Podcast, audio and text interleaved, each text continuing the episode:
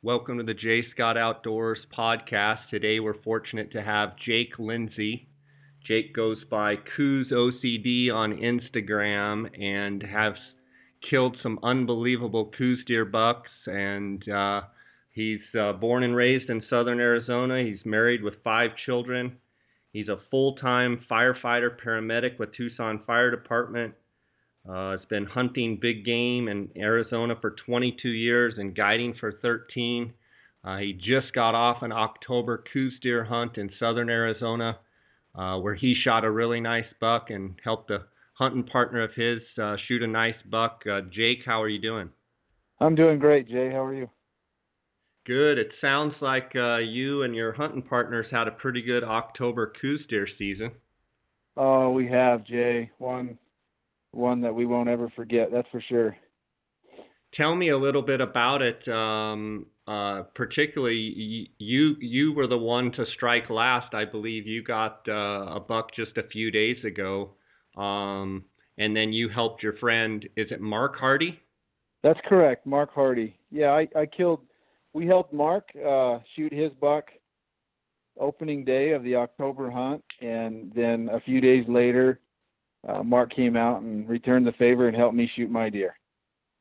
That's awesome. Now, to give the listeners a little bit, for those that um, don't know you, um, shooting big Coues deer is not foreign to you. It's something you have a passion for, and you've had some success in years past uh, uh, chasing some big Coues deer and, and getting to harvest a few big Coues deer. What is your biggest personal Coues deer? My biggest buck I killed in 2009, and he scores officially 127 inches. 127 inches. Is that the buck that's a four four on one side, three on the other? Correct. Yeah. Yeah. Beautiful, beautiful buck. And so so 127 is your personal best, and uh, this buck of Mark's that you just uh, helped with. Uh, what what kind of size is he?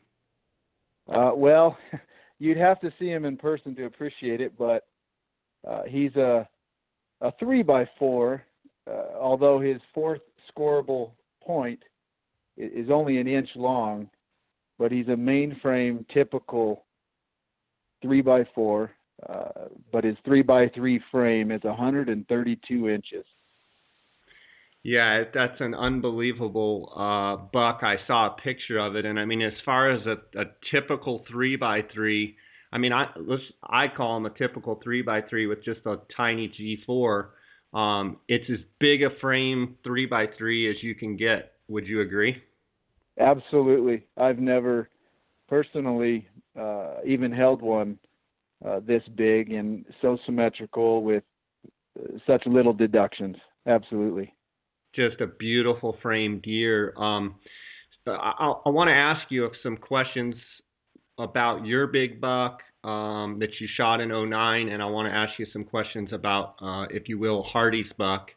Um, it, I take it that Hardy's buck is not a buck that just showed up. That's probably a buck that you guys have, have known about and been watching. And part of what I try and do on this podcast is um, I, I, I try and get into the minds of guys that are chasing big deer and you know what's going through your mind as far as strategy you know some of the heartache that you face uh, you know knowing about a buck like that or like the one you shot in 09 and you know all the things that go with it. And and as well as that I always like to try and uh, let the listeners as well as myself kind of gain some takeaways from guys that have had the opportunity to, you know, watch and, and witness uh, big bucks and then and then see it through fruition and, and you know see them get harvested. Um, when when did you first know about Hardy's buck, or when did he know about it? Mark glassed that deer up four years ago, and wow. uh, uh, he of course was quite a bit smaller four years ago but uh, the first time Mark really got to know the deer was the next year, uh, which was three years ago, and he started getting some pictures and and whatnot of the buck three years ago. Okay, so three years ago. So he saw it four years ago, but I'm assuming because of age class and probably antler structure, it was a nice buck, but not one that maybe just you you know you went crazy over. But then three years ago, you start you know he starts getting trail camera photos and and, and you and you see it. What kind of buck was it three years ago? Because I'm always interested to see a buck like this. You know, do they blow up? you know, did, did he get bigger then smaller then bigger again? You know, kind of how did his antler transformation uh, work over the last, uh, say, from four years then three years? What what what has the buck done? Well, Mark would probably be uh, the expert on this one, but as far as I can recall, uh, three years four I'm sorry four years ago he was your typical uh, 90 uh, low 90s buck, and then the following year, which would have been three years later, uh, he was right about 100 inches, and uh, he was pretty recognizable. Uh, although some of the points may have come off the main beam in different locations, but he was still pretty recognizable. I think his biggest jump came from uh, 2000 and 14 to 2015, which would have basically been two years ago, two antler sizes ago. So w- he jumped from probably, I'm guessing, like 100, then he jumped all the way up well over 110 and all of a sudden became a buck that was like, oh my gosh, we've got to focus in on this buck. That's correct. And did did you guys did you specifically mark and you guys did you specifically hunt this buck last year and didn't get it done? I mean, is there any backstory that like, oh yeah, we shot and missed him, you can't believe it, we didn't get him, or or no, we just we never found him during the hunt? Is there any story with that? Yeah, there there is. Jay, we we we really hunted uh, hard for the first time for this buck last year and Mark spent quite a few days leading up to the hunt scouting, trying to put glass on this deer, which was extremely difficult where this deer was living. And uh, we just, and I would go and help him as well. And we just never could put glass on this deer. Obviously, we knew he was there with trail camera pictures and stuff, but we never put glass on him uh, at all. And then on the third day of Mark's hunt last year, we were fortunate enough to find another really big deer that Mark ended up taking as well. Okay, so it, it's interesting that you know you, you know the deer is there. You guys are, you know, as good as they get as far as glassing, and and you still can't put put eyes on the deer. You see another deer that's a great deer that you can't pass up, and and and Mark takes that deer. That to me, that kind of in a bottle, like right there, you know, like I don't know what the word is. It like bottles up why I love Coues deer hunting. Um, and, and and I'm just curious your thoughts on it. Where you know this deer's there and you still can't put eyes on him, and I think that's what keeps us all coming back because think about some of the deer that you don't even know are there and you're out looking and then all of a sudden boom you see a big buck and then you never see him again that type of thing. I mean, you never know I mean, I guess my point is you could sit on a hill for 14 days in a row and never see the buck and he's right there alive and and well the whole time you just haven't put your eyes on him.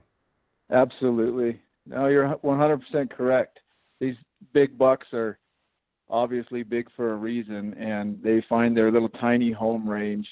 And even uh, like in our case, we had a pretty good idea of this buck's home range, but we just still couldn't put eyes on him. And obviously, when you're hunting in country that holds a buck like that, there's always a potential that there's another one not far from there, and that's how we got fortunate enough to find his other buck that that he ended up shooting. Which I, I, I do want to add that that other buck that he ended up shooting uh, had a gross score officially over 120 inches as well, and also officially netted over 119. So just a tremendous oh deer, goodness.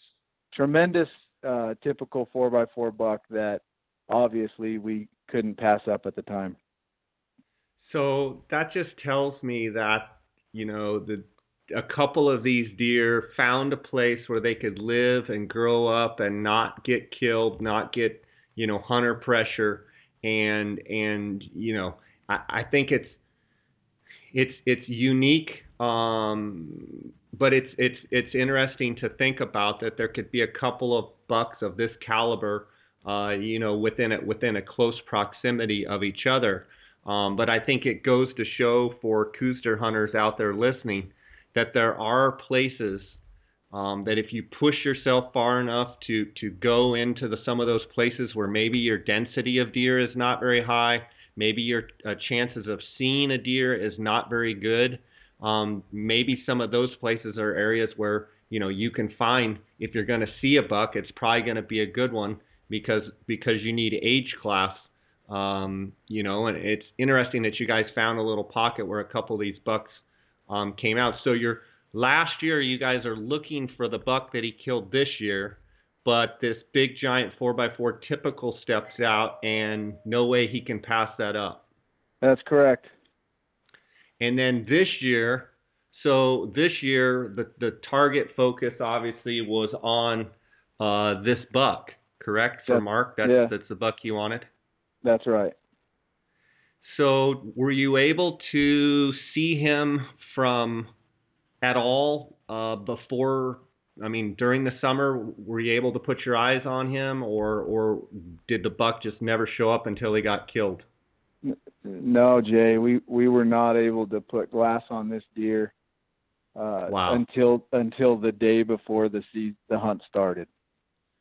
So huge anticipation because I assume you have trail camera pictures, so you know he's still alive. You know a lion or or an archery hunter hasn't killed him and you go into a situation where you've never seen the deer.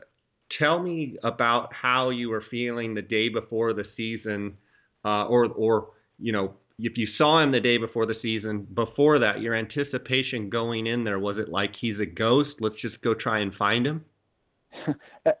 Absolutely, I think that's what keeps us going. Is you know the hard. We've always felt that the hard part was over as soon as we find a big buck and it's just a matter of uh, trying to live with that deer as often as we can. Both Mark and myself, we got young families, and we're we're pretty busy people. And Mark runs his own uh, business as well, so we we just we we use our time as wisely as possible. But we uh, when we find a deer like that, that's where all of our time is dedicated to, and uh, we we certainly made no exception for this buck. And even with all the time that we spent prior to the hunt beginning, uh, especially Mark, Mark spent an, an ex- exponential amount of time trying to put glass on this deer. Finally, uh, we still just c- couldn't manage to do it until the morning before opening day of his of, of both of our hunts.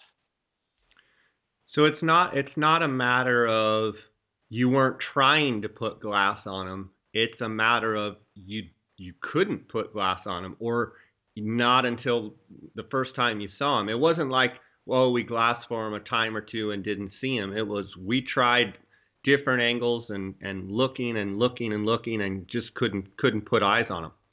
That's that's right. You know, it's it's kind of funny. I'll I'll drop a name here, but Dwayne Adams had a funny term in your one of your last podcasts, the angle of the dangle, and it it really does speak uh, volumes with with how important it is to just get different angles. I, I strongly believe that these big Coues bucks live in a, an extremely small core area, and uh, although you may get them uh, on trail camera in one place and you you have it we all have a tendency to focus on the one place that maybe our camera is because that's where we're getting the pictures of them that still might not be exactly where that buck lives and and uh so it's always important that you you almost 360 try to try to look in every nook and cranny that you can that makes sense um let's take a quick break here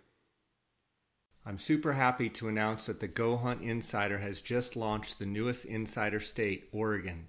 Every state is different when it comes to units, draw process, and regulations, and Oregon is one of the most complex states to figure out. Like other states, you'll have the Go Hunt Insider Filtering 2.0 to decide where to apply and hunt with filters for trophy potential, harvest success, weapon type, season dates, and a lot more.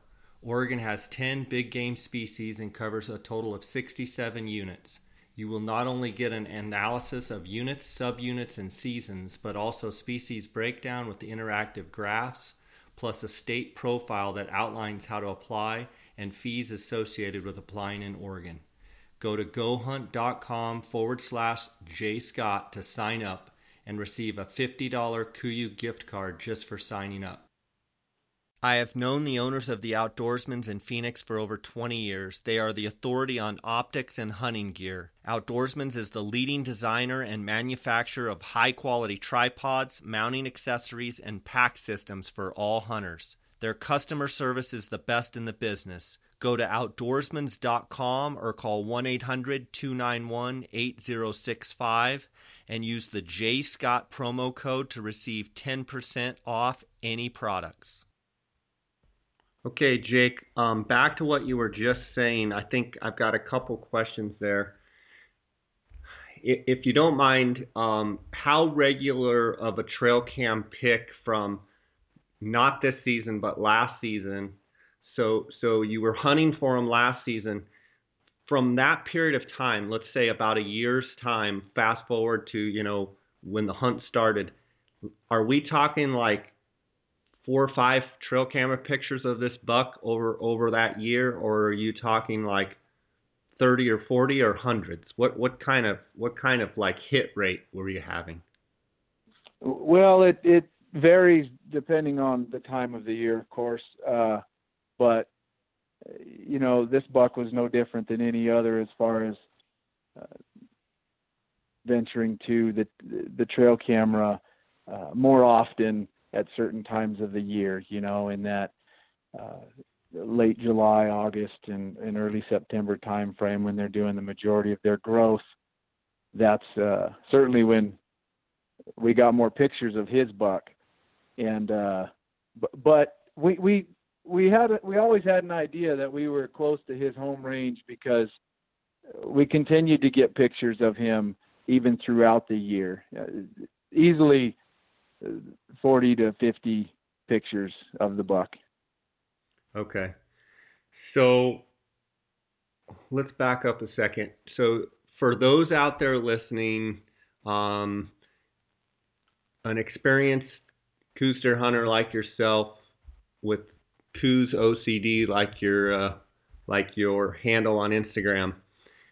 Are you telling guys out there listening that you know if they're going to be targeting Coues bucks, the best time is in the velvet, and and would that be what you would consider the the the time to get the most pictures of a buck?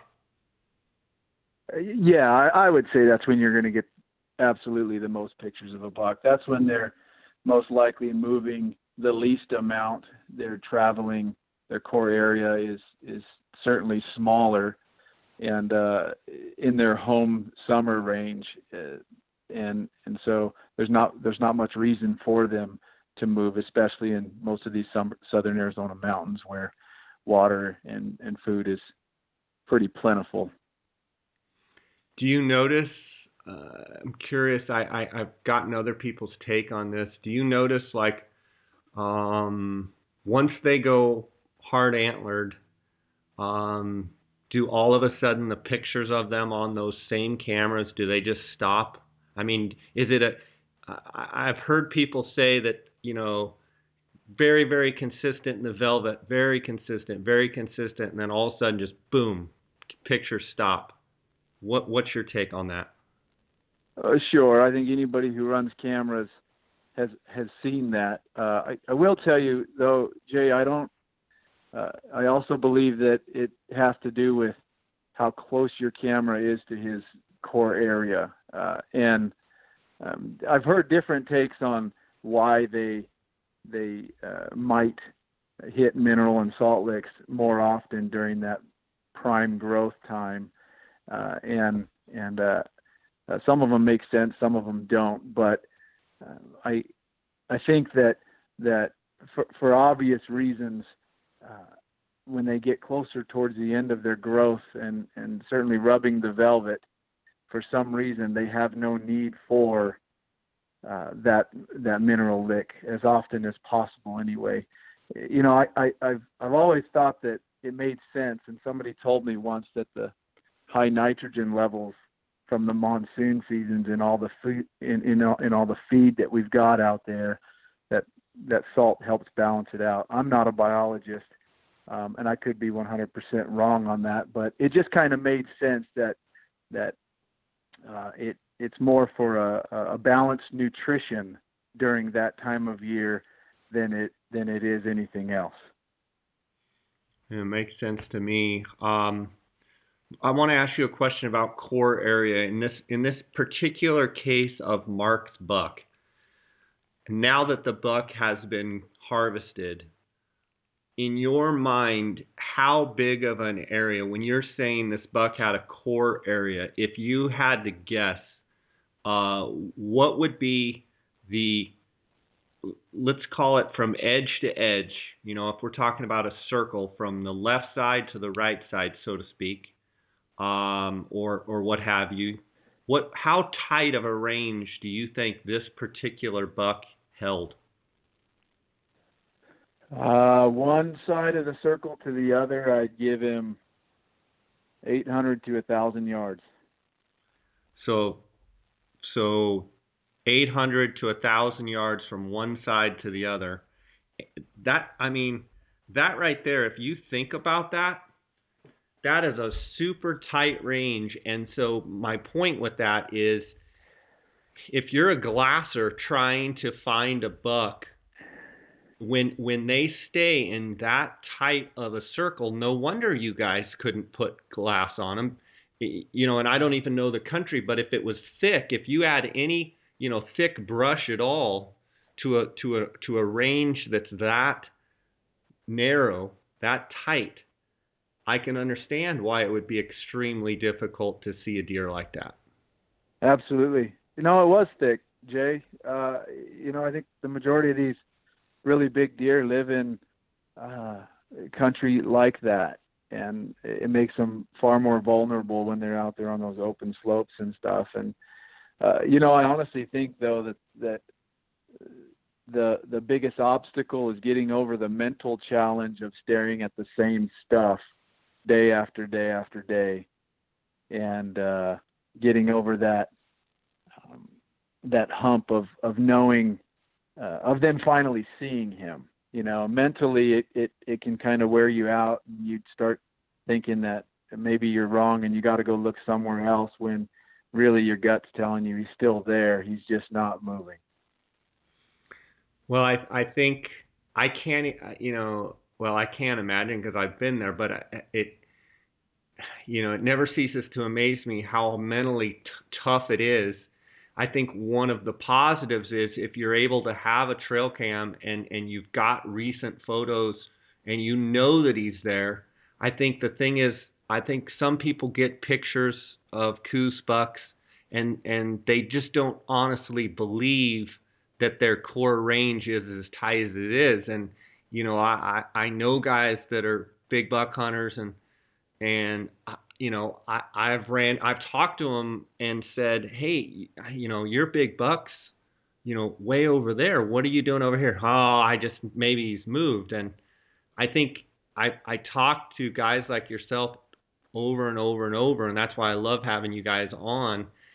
I think it goes back to show exactly what you said. I mean, if you know I think you said earlier, if you find a big buck, that's the most important thing is finding them and then kind of honing in on his core area. Is that is that what you're saying? Is if you can see a buck one time, you have a much better chance of finding that buck again because because their core areas are so tight, the odds are he's in his core area. Would you agree with that?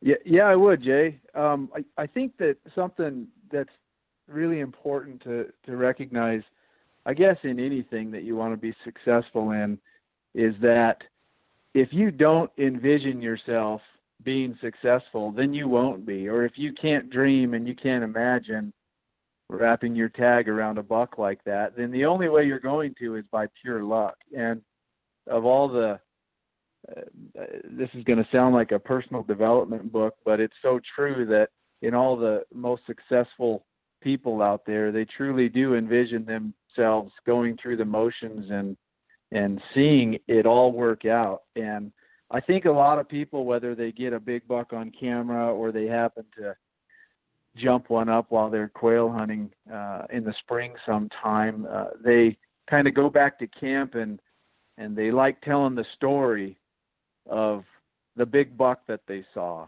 and or the the big buck that they shot at last year and uh, it's more of a campfire story and a legend than it is a an opportunity to capitalize on the next year and actually see that it can be a reality. It's a lot of work and it's a lot of effort, but it can absolutely be a reality.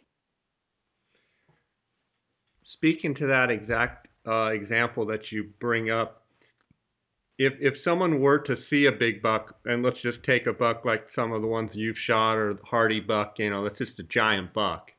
You know, I consider pretty much anything over 120 a giant. And with that being said, I think you bring up a good point that some people see these deer every once in a while, but they may never actually go back and ever look for the deer.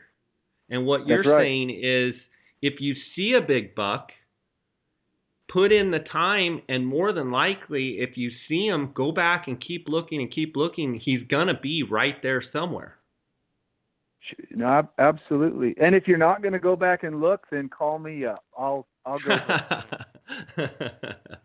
I don't know, man. You might be chasing some phantoms because uh, I've heard some wild stories over the years. That's um, true. So Mark's Bucks, 130 inch rough mainframe, three by three, uh, giant buck. He saw him the the day before the season um, did you were you guys able to like stay on him till dark or anything like that, or was it just a quick glance and and, and then how did your your strategy then focus in on opening day and kind of how how did it all go down? Yeah, well, we found him a little bit late in the morning, uh, the Thursday m- morning before the hunt started. We found him a little bit late in the morning. We only got to watch him for about 30, 45 minutes, and then he sort of went up and over into a little a little side canyon, a little cut, and uh, we then got right back on the same point for the afternoon, and we were not able to locate him uh, the evening before the hunt started, and then first thing the next morning we were on the same point and still were not able to locate him the next morning either. Do you feel like he was out of sight from you the whole time where he topped? I mean, was there no place to re, you know, to set up to to look into that side canyon, or or was it, you know, was your angle bad? What was the deal? Well, it it absolutely had to do with the angle uh, from where we were, where we had initially glassed him up. Uh, we we stayed there the even the the rest of the day before the hunt started, and even started there the next morning, opening morning. Still didn't see him, and that's when we decided we needed to to split up, and uh, Mark needed to somehow get get over and look up into that canyon that we had seen him go into the evening before. I'm sorry, the morning before. Sure, I understand. So here's a question, if you can follow me here. So you, Mark, you guys saw him go up and over into a side canyon. Do you feel like where he went into, not where you saw him, but where he went into, do you feel like that canyon was more of his home, or do you believe that where you actually saw him was more of his home? What do you feel like was a place where that deer lived more? Uh, that's that's hard to say, Jay. I I uh, I guess I try not to. Uh, I, I try not to say uh, that I know exactly where a deer lives or I know exactly what a deer is going to do. Um, but I, I can tell you this much: um, w- where we glassed him up initially was in a pretty safe, uh, shady, thick part of that uh, mountainside, and where he went in, went up into was was relatively the same. He, for some reason, just chose to go over there up in that canyon, and uh, that easily could have been his his home range, but we're talking 150 yards uh, right. distance from where we initially glassed him up until where we glassed him up the next day. Okay, fair enough. Um, when you did first see him, was he all by himself, or did he have a couple little uh, buddies with him that were that were his eyes and ears? Yeah, well, I, I think that uh, maybe that's what ended up being the demise of of this buck. Uh, he, he's kind of a loner, even in the the three or four years that that Mark spent a lot of time with this deer, and that I had the opportunity to do the same. Is he kind of did his own thing, and then once in a while he'd have a buck that would would want to hang out with him. Uh, but in in this case, uh, when we first glassed him up the day before the, the the hunt started, I glassed up a little spike, and I I thought I had seen a a bigger bodied deer go in the trees, uh, so I kind of kept going back and forth to that spike, and uh, sure enough, then this deer popped his head out, and so. Um, you know, I, I he he kind of had some buddies, but uh, I, I wouldn't say that he had one real close. He was still kind of a loner. I think a couple bucks just like tended to hang out with him more than he hung out with them. What is your setup? Um, tripod and binoculars. What is your go-to setup? I use a Slik uh, carbon fiber uh, 634 um, tripod, real lightweight carbon fiber, fiber uh, breaks down real small, and I've got the Outdoorsmans pan head, and I've got the Swarovski 15 by 56 HDs that I that I use. Okay. I love those new HDs, don't you? Oh, they're great, fantastic glass. Yeah, for sure. Okay, so let's let's let me ask you a couple questions about Mark. Mark moves so he can look up into that country where you saw him go into how did it go down from there? That's right. About ten o'clock in the morning, he moved over there uh, to to go look up in there. Uh, he was fortunate to have his brother-in-law Jason with him as well to kind of help pick it apart also. So I stayed on the one side and they went over to the other side and we spent the rest of the day uh just trying to pick apart both sides and uh it wasn't an extremely far look for for Mark and Jason. Uh, How far but, roughly? Um, anywhere from five to seven hundred yards. Okay, so they were pretty tight. If they were able to see him, they they were almost within range to shoot him. That's that's exactly right. And and you know my look was a little bit further, but we were definitely uh, within range for sure. And uh, so we looked all day long, and of course nothing happened on my side. And then, right about 5 uh, p.m., about 10 after 5, is when uh, they notified me that they had found him right up in that cut where he went into the day before. Wow, that's uh, the excitement level for you hearing that had to be just incredible. Um, I'm going to guess that he went over the top. And do you know, like, how far did he go from where he topped over it? Was it like he went on a big walkabout, or was he just tucked away in a nice little shady spot up there? Jay, I think he just tucked himself away. The fact that we didn't glass him up Friday morning at first light, uh, I think there's a strong possibility that he just stayed right over into that side canyon the the entire the rest of Thursday and even all day Friday. Okay, and so the the I'm always curious where big bucks are, are found and where they actually die. And I think it goes back. I did some podcasts like you alluded to with um, uh, Duwane um, Adams. What if you had to say which facing slope was it? Was it a northeast face? Was it a north face? Was it a what, what direction? So, so in other words, I'm trying to grasp where was that buck harvested as far as where did he spend his time? What direction was that slope? It was generally a north facing slope. Okay, so in other words, here's a big buck, here's guys that hunt big bucks, and you guys kill them on a generally north facing slope, which I'm assuming in most places, north facing slopes are the thicker, more dense, more shady side of the hill. That's right, Jay. Okay. In your experience with other big bucks in on October hunts, would you say that that is a very common denominator?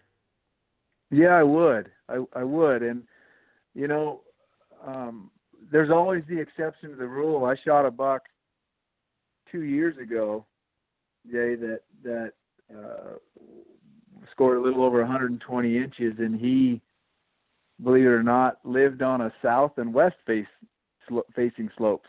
So, uh, you know, there you you can never uh, predict, but there is a general rule. So I I think largely that has to do with hunting pressure as well. So, in other words, if they're not getting huge pressure from other hunters, they could very easily be anywhere you're saying what I'm reading into it is that if they're getting quite a bit of pressure, they tend to be in the thicker areas because if flat out if they go in the open areas, they're going to get shot.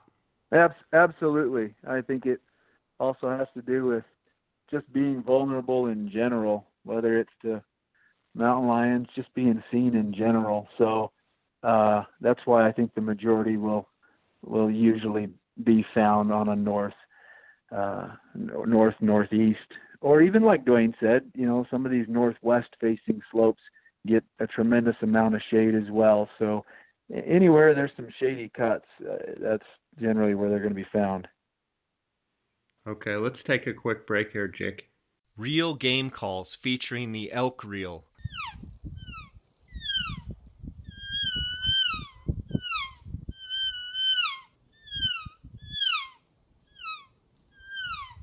Reel Game Calls makes innovative, realistic, and easy to master calls using their proprietary, revolutionary design. They are located and manufactured in Gypsum, Colorado. Their calls were designed and battle tested on some of the hardest hunted terrain on earth. Check out elkreel.com. Use the promo code JScott and receive a 20% discount on all purchases. Go to www.elkreel.com. PhoneSkope is a company that makes custom molded, precisely engineered smartphone digiscoping adapters. Photographing wildlife has never been easier. It is simple to text photos and videos from your smartphone and share them with your friends. PhoneSkope stands behind their product with a 100% money back guarantee. Get yours now by using the JScott16 promo code and receive 10% discount on all purchases. Check them out at Phoneskope. That's P H O N E S K O P E dot com or on Instagram at Phoneskope. Okay, Jake, you brought up another good point, and that's lions. Um, do you feel like a, a buck can live? Um, well, let me let me think. How do I want to ask this? Do you think lions are harder on Coues Coues bucks in thicker country or harder on uh, Coues bucks in more open country? Which one do you think the lion has the best opportunity to kill a buck, if you had to guess? Well, it would make sense to me that they have a better opportunity in thicker country just because they can move in closer. Um, and and and going back to what we were saying earlier, just as far as where where a deer might spend the majority of their time in the thicker part of the mountains and in the cuts and stuff like that. That's probably uh, where it's going to happen the most. Now, uh, that might sound contradictory to uh, being vulnerable on those open slopes, whether it's to hunters or mountain lions. I just think that in general, um, the heat, the predators, the the mountain lions, uh, I'm sorry, uh, the hunters and everything like that uh, will will keep those deer moving less, and uh, certainly in in places where uh, they feel a lot more comfortable, which is going to be in the cooler temperature and where there's a lot of feed and a lot of cover. Yeah, I agree. I, you know, part of always hunting, you're always, you know, it, it's easy to look on the yellow slopes because deer stand out and you can see them. Um, and you know, it, like you said before, I mean, a, a, a Coues deer buck can be really anywhere. Well, I do. It is fascinating that you know, it seems to me that these bigger Coues bucks in general, when I talk to guys like yourself, seems like more often than not they get harvested on the thicker slopes. And what's interesting is, you know, it's the the biggest hunter out there, the mountain lion. Um, you know, thinking back to a lot of them that I've seen, I've seen mountain lions on open slopes. I've seen them on thick slopes. I've seen, I, I, I can't, you know, tell you that there's a direct correlation to where I've seen them, and I've seen a bunch of them, as I'm sure you have. Um, but but as a Coues deer hunter, with the you know the October hunts already already over, these November hunts, and then I believe there's like a late November, early December hunts in some of these southern Arizona units. Um, would you tell guys out there uh, to, to, to be more successful, would you be focusing more on thicker north facing slopes than the areas that are open yellow grass or, you know, op- open faces? Uh, yeah, I would I would say so. You know, every I think each hunt is different, Jay. Uh, from the October hunt all the way through the December hunt. I think the the the closer you are to October, the the less deer movement you're going to see, and I think the closer you are to December, the more deer movement you're going to see. So if if you're targeting a specific buck, getting around his home range, his core area, it probably makes more sense to uh, put in for the October tag. Now, that might upset a few people that really like to draw those October tags, and the odds might not be great anymore. But that's just well, that's just that's just how it goes if you want to pattern a big deer. Yeah, I mean, I think I think for years, I mean, if you even go back to, you know, Dan King and and um, uh, you know Jim Reynolds and and and go back to you know Duwane Adams and you know some of those guys have been doing it a long time. You know, it, it's it's not a secret that you know, a lot of those bucks have been harvested on the October hunt. But for a lot of my listeners out there listening, you also need to remember that October hunts typically the temperatures are not, you know, high 80s to even mid 90s, and your deer movement is, I would say, half as less as it is a couple weeks later on the November hunt, just from a temperature range in itself. So I think a lot of people listening to this podcast need to understand a guy like Jake and, and his buddies that are out there, they're focusing on one or two big deer. And these guys are willing to sit on a hillside for seven days in a row and not see a deer, but know that the big deer might show up in that period of time. Most people listening to this podcast, they don't want to go one day without uh, seeing a deer and I know how it is with guys like yourself that have routinely killed and helped kill big giant deer. You have to be willing to suck it up and literally suck it up like it sucks. I mean, it, it you know, not seeing a deer for 3 days in a row, there are not many people that can go and not see deer. So I mean, I don't think it's any big secret. I certainly think October, if you have the ability to pattern buck and you have the time to focus in and, and, and hunt one specific buck, yeah, you get first crack at them. The odds are you probably have a better chance. But I'm going to say for the majority of, of Coues deer hunters, they might be better off with those November, late November, early December and um, hunts because you, like you said, you've got half as much more movement because of temperature. And, Sure. and I would ask you a question: Do you truly feel that temperature is the reason that they move more a couple weeks later? I do. That's that's my opinion though, Jay, but I really do. Okay. Okay. I will That's- tell you this much though, Jay. Also, just in regards to uh, the the time of year that you're hunting, I, I I think that whether you have a a big buck spotted or not, it's it's far more important that uh, of the country and and the place that you're hunting. So if if you do not have a big buck, um, if you do have a big buck spotted, it's probably easier to shoot him in October.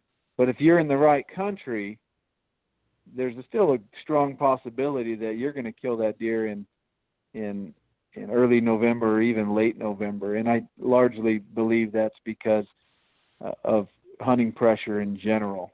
Don't expect to find uh, a, a really big deer during that uh, early November or late November hunt unless you're hunting in country that just does not get the pressure.